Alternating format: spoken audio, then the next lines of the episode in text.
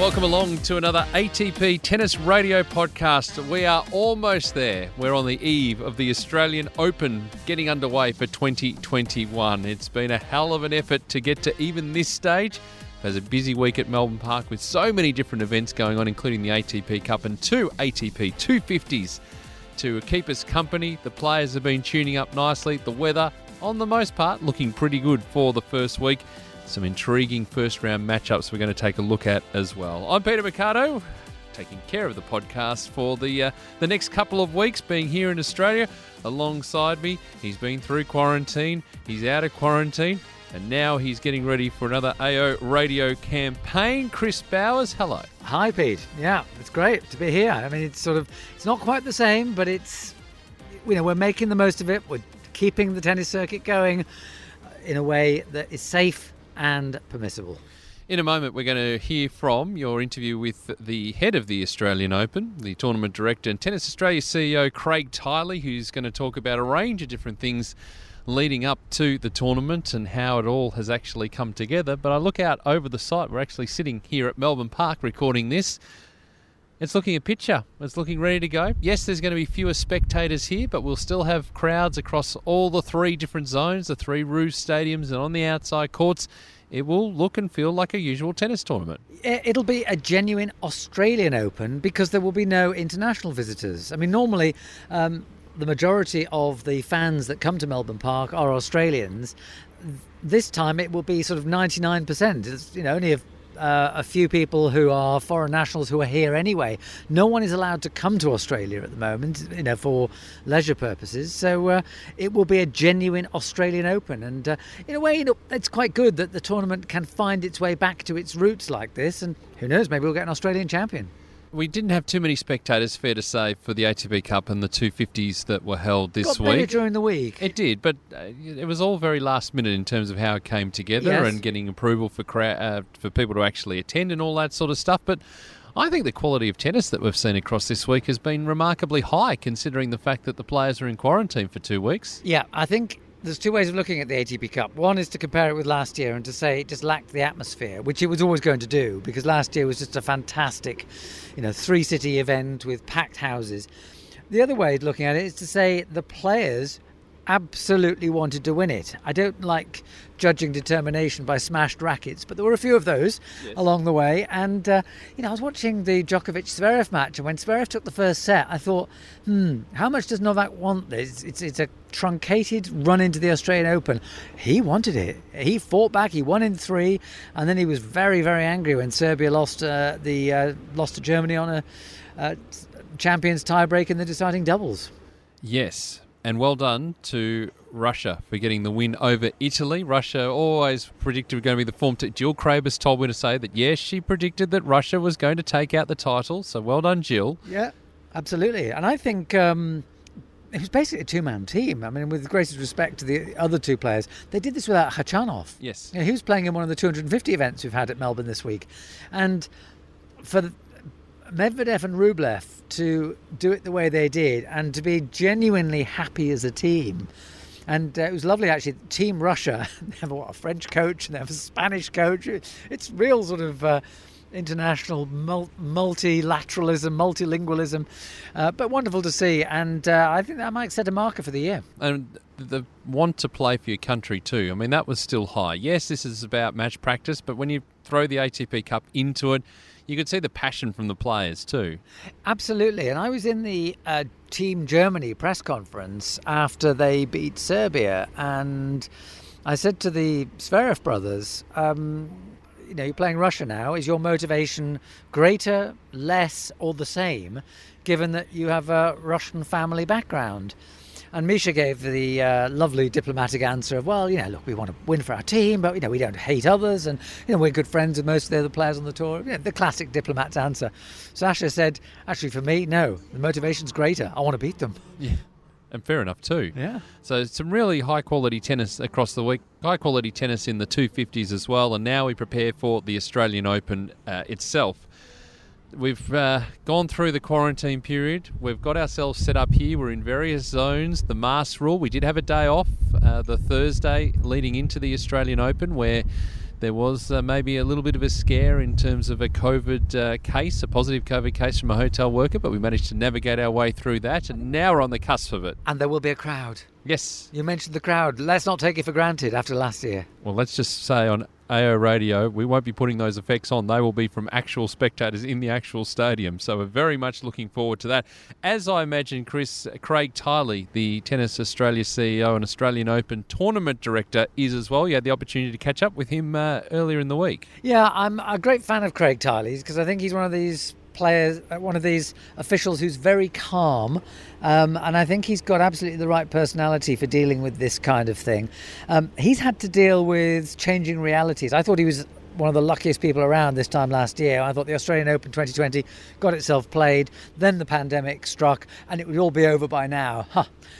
Uh, a fat chance of that happening. But uh, he's had to go through various different options, and I started off by asking him when the scenario of the Australian summer that we've had this week, which is uh, two men's tournaments, three women's tournaments, and the ATP Cup, when that first started to take shape?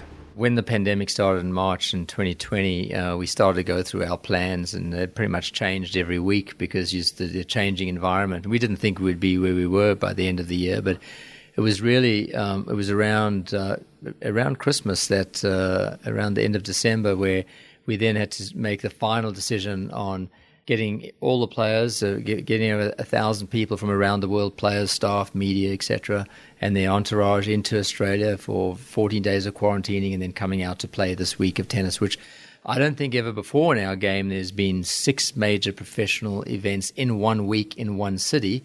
Um, but that's, of course, what the pandemic does. It makes a lot of changes. But wow, what a magnificent week of tennis it's been. And and here we are, you know, 48 hours away from the start of the Australian Open, and and uh, we just finished the draw, and I'm. And just you know, I couldn't be more proud of the effort the team's put on to get to this point. We've had a very bumpy ride uh, because we're dancing around the impacts of a, of a pandemic. I remember back in May, you put out a statement that shocked me because I thought that by January 2021 we'd be over the worst of this, but I suspect a lot of people thought that in terms of the pandemic. And you said there are four possibilities, including not even hosting the Australian Open at all, not having it. If someone had said to you at that stage, you will end up with pretty much a normal Australian Open, but with a truncated run in, would you have thought that was realistic? Well, I was optimistic about that possibility. Um, but I was realistic about the chances that happening were going to be more remote. But I did encourage our team to that's what we're going to go for and and if we can get it done a few things had to go in our favor. We needed to have a community that had no transmission of the virus. Uh, we needed the players to agree to come and do 14 days of quarantine. We needed the tours to agree to push the push the whole summer out so we could put on events that they could play. And we needed to have an environment and protocols in place that protected the players. And if we had all that which was going to at that point you know 6 months ago be a miracle because of where the world was at but one thing that we didn't estimate was that in January and February this year, we would be at the height of the pandemic and, and continue to be in the height of the pandemic. It's still a problem around the world, but this country has done a very good job managing it, but it's been tough lockdown measures that got to this point. But you know, now here we are, and, and sometimes we pinch ourselves and say, I cannot believe we're here. We've got two weeks to go. We've already had, you know, we've already had two weeks of quarantines. The players have been here, two weeks of practice and uh, and a week of matches, and uh, and of course the weather, like it was today, always throws a curveball. But but um, the team's going to pull this off because we're going to continue to do it in a safe way, and and uh, we'll continue to play out through regardless of what happens the world will see a Melbourne that is, uh, to a certain extent, in relative normality because there are very few local cases, and that's only been one in the last uh, few weeks. And yet it wasn't always like that. 111 days of lockdown last year. There must have been moments when you thought, there's no way we'll ever get this done. Well, particularly because the way we were managing it. If there was one new infection, everything locked down. And, you know, we were for 111 days confined to our homes, 23 hours a day, and could only leave for an hour to go to the grocery store or to the, to the pharmacy. And uh, then had to come back. And only one person per household could leave. leave. So it was very tough. And uh, everyone was at home. So dogs, cats, children, doesn't matter who you had. Everyone was in a room. And so it was tough for a lot of people. So we paid the price, but the price, the outcome of that price was a good one. Uh, the economy's rebounded. Uh, we've had one local case in the last five weeks or four weeks here in Melbourne. Um, we may have one or two more. Um, you don't know. We may have a few more, but the government's got a very strong contact tracing and localization measures that to, to stuff it out if it happens. And that's enabled us to then have an open with crowds.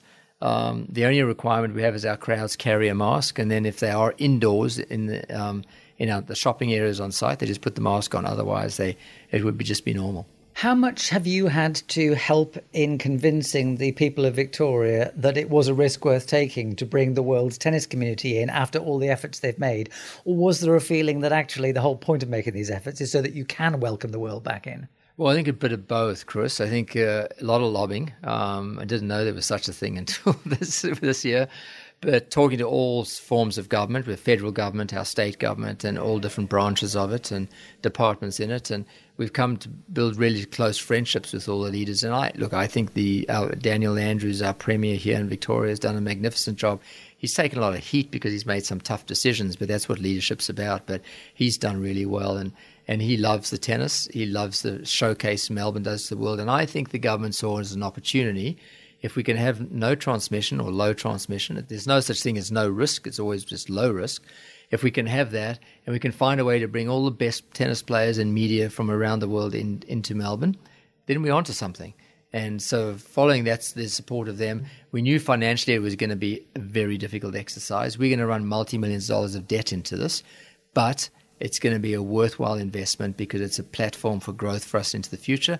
And we'll quickly return that money uh, as we make make some more uh, have some more success into the future. But we are going to send a signal to the world that Melbourne is, no question, in this circumstance, the the event capital of the world and and and the, and the major sporting events and entertainment events capital of the world. And that's going to that signal will be worth you know huge amounts of of opportunity for Melbourne in the future. So that's really my main motivation and our team's main motivation. Besides the fact that you know the local chefs, the local artists, the local tennis players, the local tennis clubs, I should say, and coaches, uh, the local restaurants and the local musicians are all part of this event. So we've paid them all to do gigs and and do their art on site and come onto the site.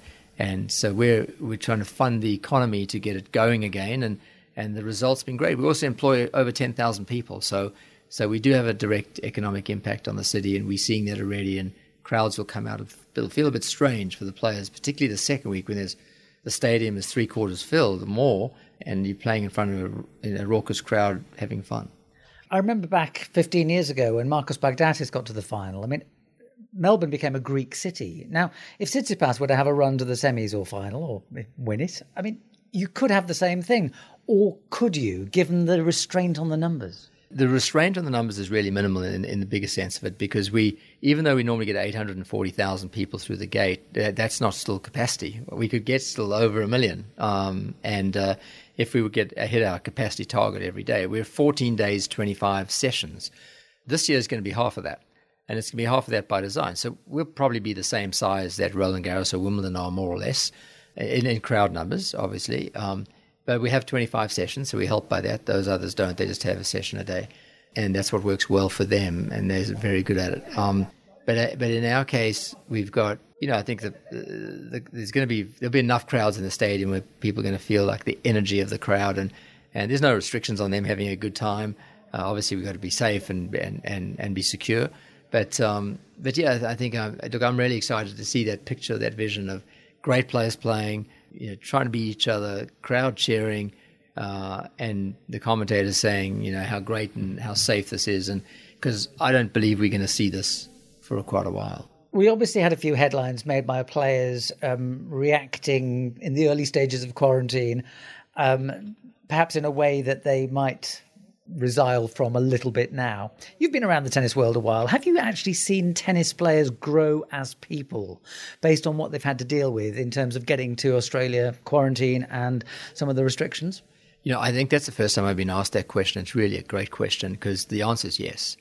Um, yesterday, there were two weeks in quarantine. 72 players were couldn't leave the room at all for two weeks. So we were putting up exercise bikes and, and weights and and it was run a very strict regime. We were on the outside of quarantine. It was run entirely by uh, by the Justice Department, which is the prison services and the police, and and you know, they don't mess around, and they're very good at what they do. And uh, and so we were on the outside in those two weeks. The players took a first week to get used to the adjustment. Then they, they resigned to the fact I'm in here for two weeks. I've got to figure it out. Some were able to get out and practice uh, for a couple of hours a day, it's also very restricted how that worked. Um, and and the result was excellent. You know, there was one player that tested positive for the coronavirus and they had to isolate for another 14 days. Um, but that player is now out and practicing and doing well. So there's no one at, that left. But then yesterday we had uh, someone test positive. There was a hotel worker, and that's horrendous. A hotel worker because they could have infected all these people. So very quickly we had 570 players and their teams, which we had to lock down, isolate, get tested and stay hours later to get the test result. But 24 hours later, they're all negative, and so we continue on. But the thing for me that was the standout in answer to your question was they the way the players handled yesterday was exemplary. I actually was a little bit shocked because I thought there's going to be some resistance to this. It's kind of crazy. You, know, you go, you just come out. You've been three out, of four days out of quarantine, and you're back into this, and the fear of having to go into four weeks, and uh, and they they handled it so well so maturely, so well with with ease, acceptance.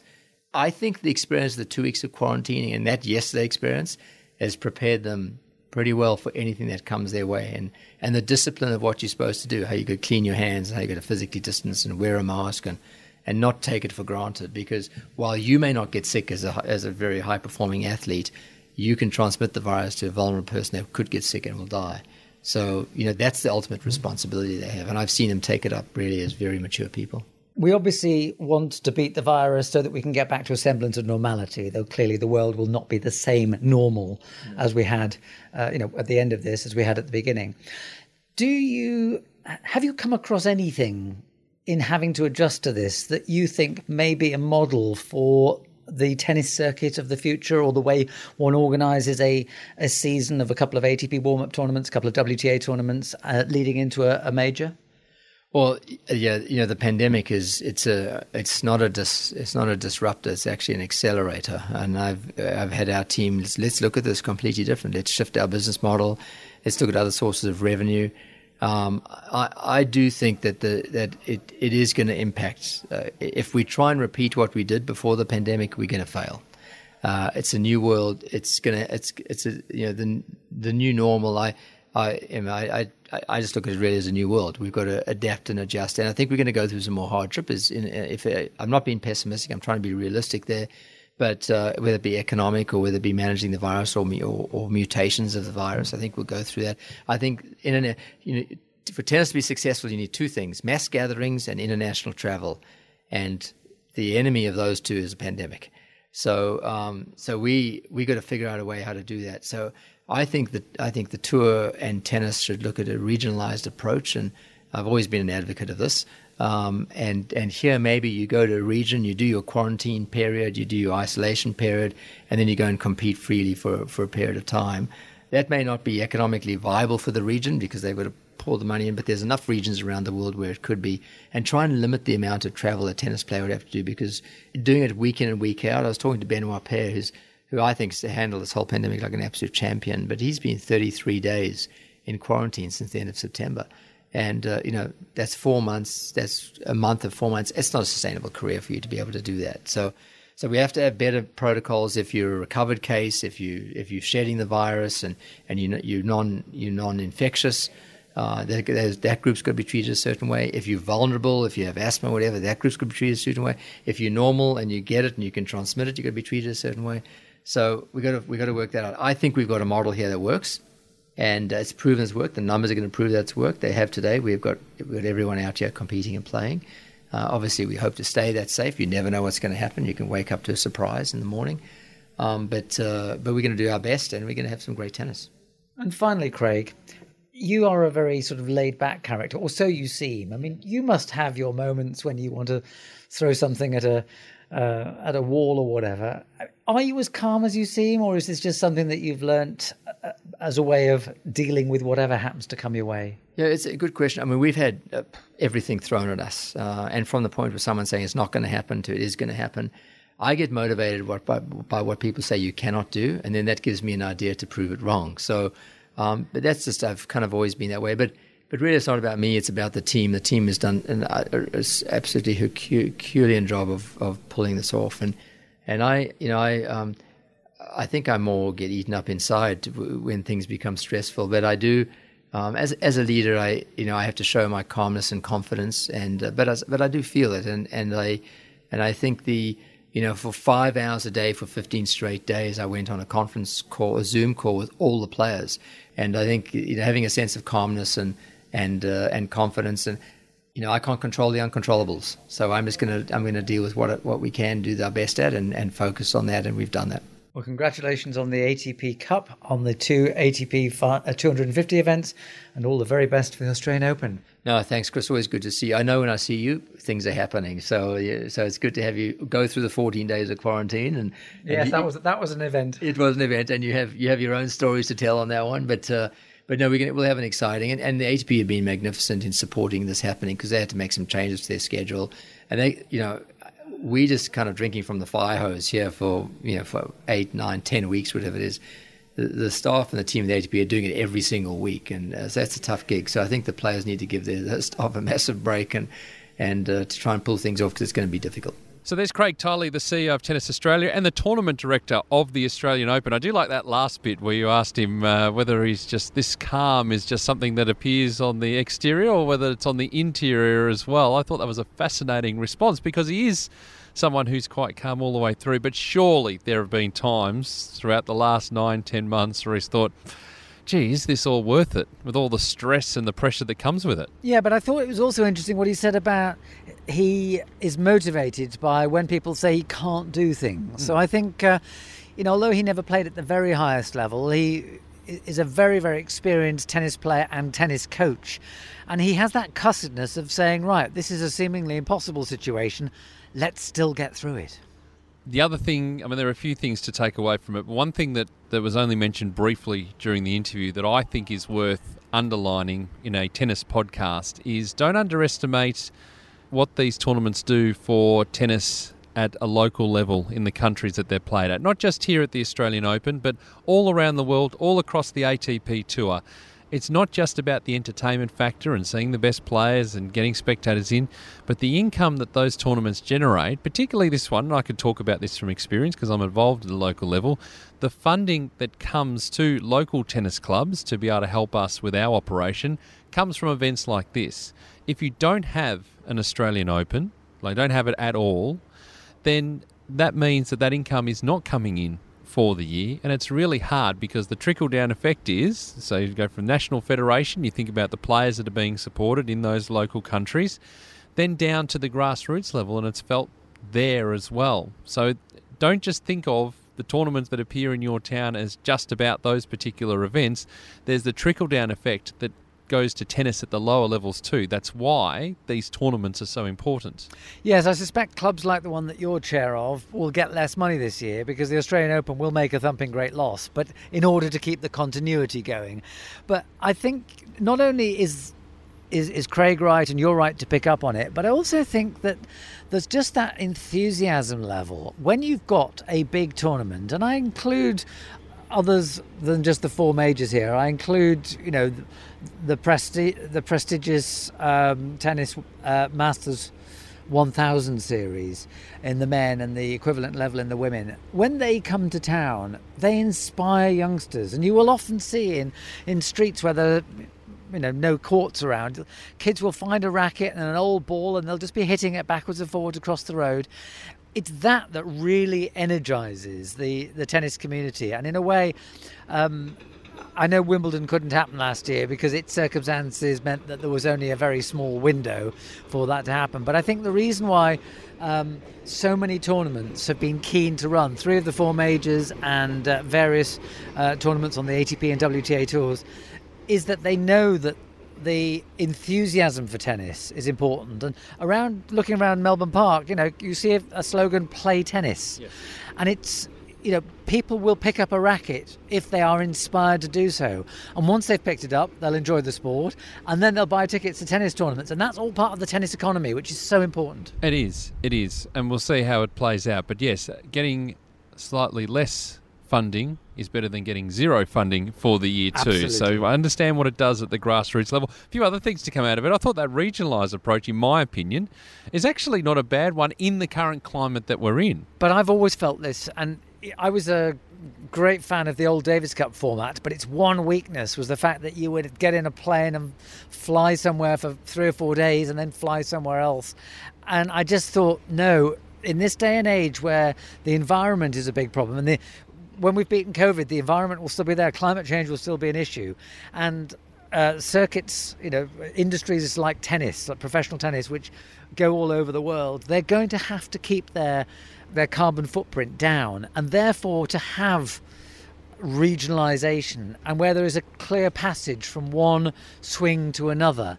And I think actually that you know, especially this year when we've uh, still got COVID, I think there needs to be cooperation between countries like, for example, France, Germany, and Great Britain, so that when players are finished at Roland Garros, they can maybe go to Germany to play Stuttgart or Halle, or go to um, London to play uh, London Queens or uh, Eastbourne, and with, you know, without having to quarantine because they've already come from a safe area. So in a way, COVID will provide the test for this regional approach, which I think is going to be necessary in the long run anyway, because uh, unless there's some major breakthrough on sustainable aviation fuels, I think there will be a requirement for the tennis world to reduce the amount of air miles it clocks up in an average year. Can't wait to see the ATP tennis train making its way through a city near you.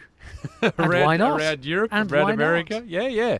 Absolutely. I mean, that's an interesting one. He did mention he used the terminology we won't see anything like this for a little while, which I took to to mean that, uh, without putting words in his mouth, you know, tennis with crowds, with 14 day quarantine leading up, those sort of things. Like we will still see tennis, but we may not see tennis in front of crowds. We may not see it as big as what we're seeing it here at the Australian Open over the next couple of weeks. Yes, it reminds me of that prophetic thing at the start of the First World War. You know, the lights are going out; they may not come back on for some time. I don't think it was quite that sort of grim, but I do think that what he's saying is the effort that's gone into making this Australian summer, the, the ATP events, the WT events, and the um, Australian Open happen, has been so um, intensive that you can't do that more than a couple of times a year. And it's an interesting question what is the acceptable period? for a tennis player to go through quarantine. You know, ben, uh, Benoit Paire, was it 33 days in the last four months? That surely can't be sustainable in the long run. Yeah. So there've got to be ways for it to happen. Well, we wish him well. We wish the tournament well. It's going to be an interesting couple of weeks coming up. This is the ATP Tennis Radio Podcast. On iTunes, Spotify, TuneIn, and ATPTour.com. This is the ATP Tennis Radio Podcast. Peter Marcato and Chris Bowers here with you live from Melbourne Park. Well, live, we're live. The podcast is pre-recorded. We're now going to look in earnest to what's going to unfold over the next couple of weeks. And the draw was out on Friday, Melbourne time. There's some very interesting matches all the way through. A couple to highlight uh, first off in terms of the opening round, and the one that stands out to me, as I'm sure it will stand out to you, Denis Shapovalov versus Jannik Sinner. That's going to be a good one. That's that's transporting me back to Milan. That's what that's doing. Grigor Dimitrov, Marin Cilic. Yeah, that's the one that's jumped out at me. Uh, we've got Kevin Anderson, Matteo Berrettini. We've got Kei Nishikori and Pablo Carreño Busta. Oh, I miss saying that name.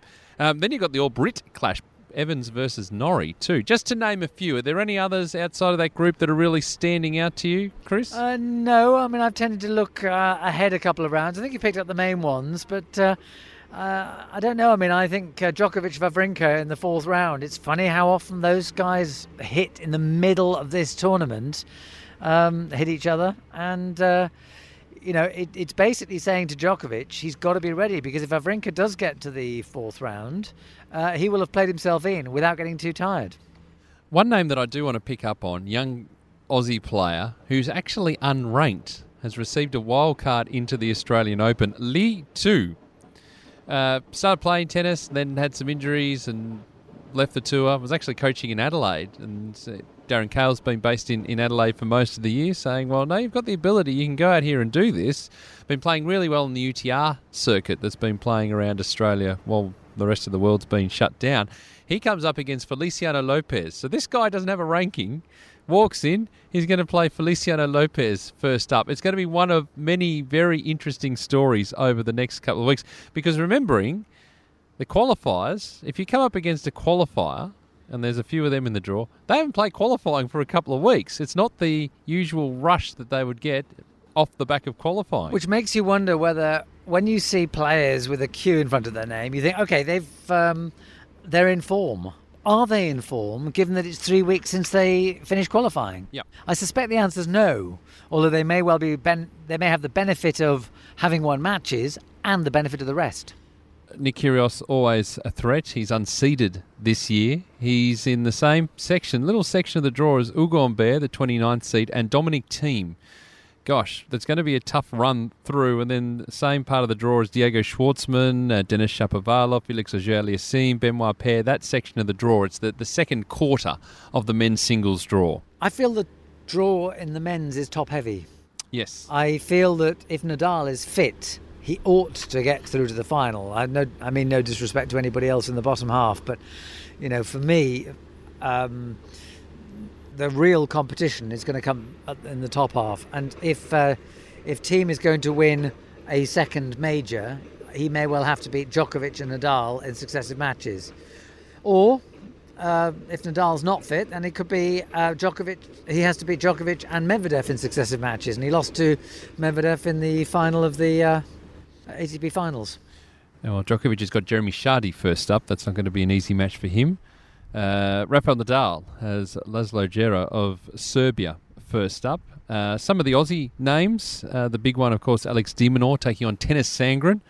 Uh, some of the other Aussies, John Millman taking on Corentin Moutet. You've got Jordan Thompson taking on Casper Ruud. David Goffin taking on Alexei Popyrin. That could be a dangerous match, that one for Goffin. Popyrin playing some good tennis uh, over the past week. Yes, and Goffin got stuck last year. He struck me as being forever on the verge of really connecting with some of his best form, and he never did. And I think it's a little bit of this is a slightly now or never season for Goffin. And uh, good to see Thanasi Kokkinakis back in action too. Yes, um, perennially injured. He, he, needs matches. he does. He needs lots of matches. Um, I suppose he's fortunate that there are a lot of players who need matches at the moment. So plenty to work through there. I'm looking through some of the other wild cards and lucky losers and uh, folks along the draw. Is there anything jumping out at you with that? I mean, you know, we could go through some of the other bigger matchups at the moment too. I think Tsitsipas, uh, he's got Gilles Simon well, the, first up. The interesting thing with Tsitsipas will be that this is the place where he ought to thrive because there is such a massive Greek community in Melbourne. This is in effect his home slam. What interests me is how many people will there be there.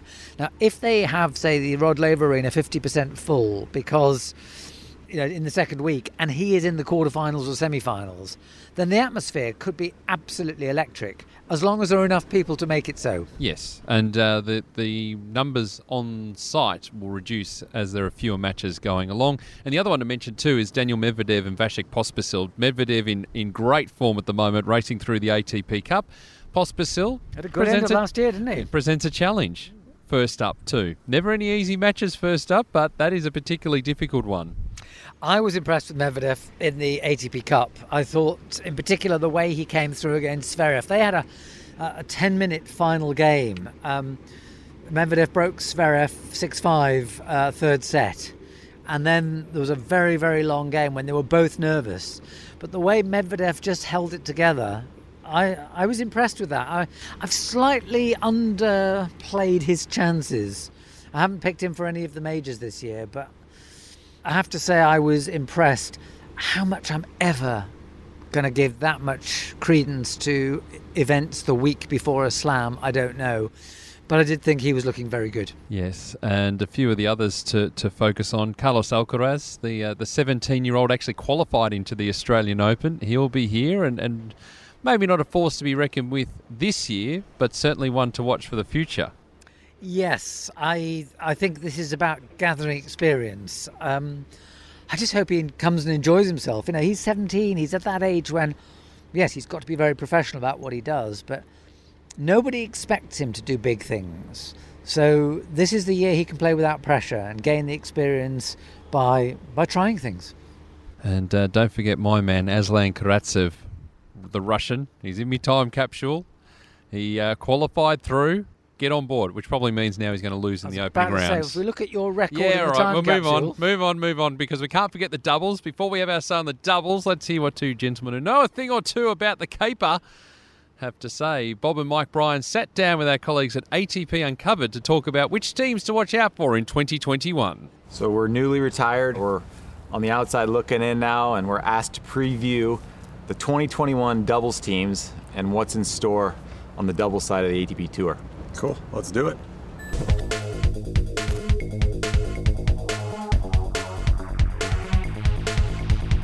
What team do you think is going to be the one to beat? Soares Murray back in the house. They obviously had great success a couple years ago. And I was surprised when they broke up. And they're they're coming back together. They they complement each other very well. I mean, Bruno's got the great returns. Murray's all over the net with just awesome hands. No look from Jamie Murray. Oh, that's cheeky. He's got the, the chip lob. They blanket the net, and they have a lot of experience. So I would say that they're in the hunt for a lot of these tournaments.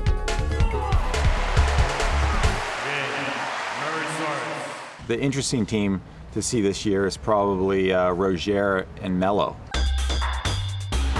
Two guys that have been around a long time. They've had success with different partners.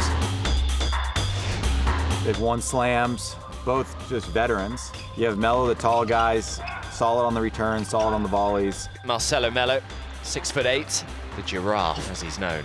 And then Rojer's, you know, explosive at net, great athlete. You know, they're coming together probably for one of their last partnerships of their career, and I, I, look for them to do some damage this year as well. Yeah, it'll be interesting um, to see the personalities, how they, they match up, because we know that chemistry is big in doubles. Yeah. They've battled over the years. They probably played 20 to 30 times. Is there any bad blood that's going to seep in there? It's going to probably take a little while for these new partnerships to blossom, but they're both individually great players. Oh, you are kidding me. What a point. That is outrageous. Which team that's continuing together do you think will have the most momentum coming into 2021? Cabal Farah, they're going to start off pretty hot, I, I, bet. And Herbert Mahut. Those are the two teams in my mind that right now are the favorites. Herbert and Mahut, they've won all the slams, they've done it all. So I say they are extremely focused. They both bring huge serves, all court games. They really get along well. And then Cabal Farah, they're they're celebrities down in Colombia now that they finished number one, won Wimbledon and the U.S. Open, and um, no one works harder than those guys. You see them every day. They're they're in the gym, they're on the court. They got a great coach, and they do the X's and O's extremely well. They get tight to the net. Great hand skills at the net from Farah there. Make a lot of great moves, and they play well under pressure. The doubles is is wide open. I think whoever finishes number one is going to have to win one or two slams, Yeah. and. Um, you know, there's 10 or 15 just great teams. If you had to pick one, give it to me. I mean, uh, I got to go with the American Rajiv Ram. He's a veteran, and I think he's just super talented and super focused. Oh, what a way to clinch the opening set. Rajiv Ram, take a bow. He's just a you know great server, serves like Sampras. Now he's playing with Salisbury, who's coached by Louis Cayer, and he's a great athlete. He's just strong, and so he brings athletic ability with Rajiv's talent. Good pick. What about you? I'm looking for the Colombians to maybe bounce back. Um, I know their results in a shortened year last year weren't what they expected and what they wanted. Uh, one of them got sick. They weren't able to play all the tournaments they, they hoped to play. So I think they're going to come back with extra motivation to make a mark, kind of pick up where they left off in 2019. This has been great chatting about this year, and it's going to be fun to see how it shakes out. I'll be watching it every day. Wishing I was out there, kicking their butts. So, Chris, they Bryan's picked out and Soares, Raymond Salisbury, Cabal and Farah, Herbert Mahut, Rojer and Melo, although they're not going to be a pair in Australia. So there's a few to pick from. We in our time capsule. So if you go back a couple of podcasts from now, we did a time capsule. All the commentators on ATP Tennis Radio, except Jill Craybas, and put our predictions of how we think the season we're going to go. We picked uh, Mektic and Pavic We did. as the top team, and we're still united on that. The wheels haven't fallen off that just yet. No, not yet. No, I mean, look, I don't think you can judge until at least the end of the Australian Open. Although it's interesting to note that uh, the doubles final here featured the top two seeds, Cabal and Farah against uh, Murray and Soares. Yep. Well, we'll we'll see. Why don't we we'll park that conversation for our next podcast? Okay. Because we'll have had a, a bit of a sample size. We'll we'll dissect the du- men's doubles draw next week. Yeah, okay. Um, just some other news around the place. Speaking of Murray, let's talk about Andy very briefly because Andy's playing in Biella in Italy in a challenger event. Uh, good to see him back playing. He's gone through all the, the quarantining and all the requirements. He is there and he is ready to go, and that will be an interesting tournament to see how he how he goes first up. Do you know? I think this is far better for him than if he'd come to Australia. Um, when you've had the kind of medical history that he has in the last two or three years, to come back at a slam is asking an awful lot of your body. He needs to start playing matches over the best of three sets. The, you know, the longest he'll get is a long three setter. Uh, you know, if he remember what happened at the U.S. Open when he played uh, first round of four hours and forty minutes, that isn't going to help him. He needs to actually build up and get the uh, get the tennis miles on his clock. And I think uh, you know he could be in reasonably good shape by the middle of the year. Well, we need to focus. Well, we keep an eye on Andy Murray. We'll have more on him next week in our podcast. But we also need to focus on ATP Tennis Radio and AO Radio. It all gets underway Monday of day one of the Australian Open and all the way through the two weeks the men's matches, the women's matches. It's going to be a hell of a lot of fun. It is. Um, I mean, I think we just need to celebrate the fact that tennis is happening. I know that tennis is not the be all and end all. There are people around the world who've lost loved ones, and even if they haven't lost them, there are people recovering with lung damage and all sorts of other things that you know we've focused so much on covid that we forget that there are other illnesses as well and uh, you know various conflicts going on around the world and yes tennis is light relief but on the basis that a lot of people are holed up and not a lot to get their teeth into at the moment.